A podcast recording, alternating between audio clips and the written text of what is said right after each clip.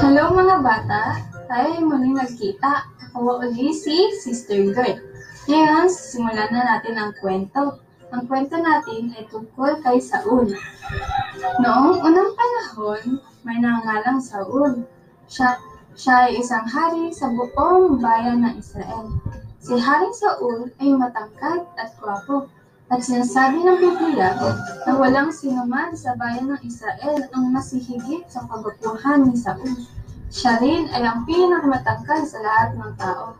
Si Haring Saul ay pinunong magaling na militar. Siya ang nanguna sa lahat ng anak ng bayan ng Israel sa pakikipaglaban laban sa kanilang kalaban. At sila ay laging nanalo. Kilala ni Haring Saul na ang batang lalaki na si David Si David ay nagpapastol. Kahit na siya ay bata pa para sa pakikipaglaban, isang araw, siya ay tumalaban laban sa malaki at malakas na si Goliath. Tinulungan ng Diyos si David. Natalo ni David ang nakakatakot na si Goliath.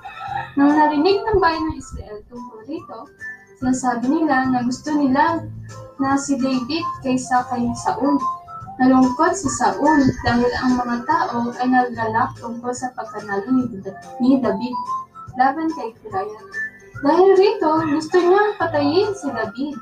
Kahit na si Saul ay hari at nakamit ang maraming bagay, siya ay naging mapagkait at naiinggit kapag ang mga tao ay nagsisigalakan tungkol sa pagkanalo ni David.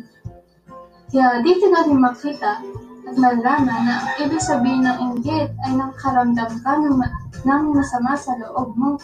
Na ikaw yung kapag meron sila na pinapangarap mo na wala ka, na gusto mo rin na meron ka. Minsan, tayo ay naiinggit sa mga bagay na gusto natin na magkaroon tayo. Katulad na lang ng laruan. Kapag may bagong laruan yung palaro natin, di ba minsan gusto rin natin na meron tayong laruan. Kapag may gusto tayo sa isang bagay na meron ang kasama natin, minsan gusto natin na tayo din ang magkaroon ng gamit katulad sa kanila. Ito yung tinatawag na inggit. Kaya tayo, kailangan natin na magpasalamat kung ano ang meron tayo. Huwag dapat tayo magselos o mag-inggit sa ibang, mainggit sa ibang tao. Dahil ito ang tinuturo sa atin ng Panginoon na huwag tayo mainggit sa ibang tao. Hanggang dito lamang tayo mga bata. Paalam!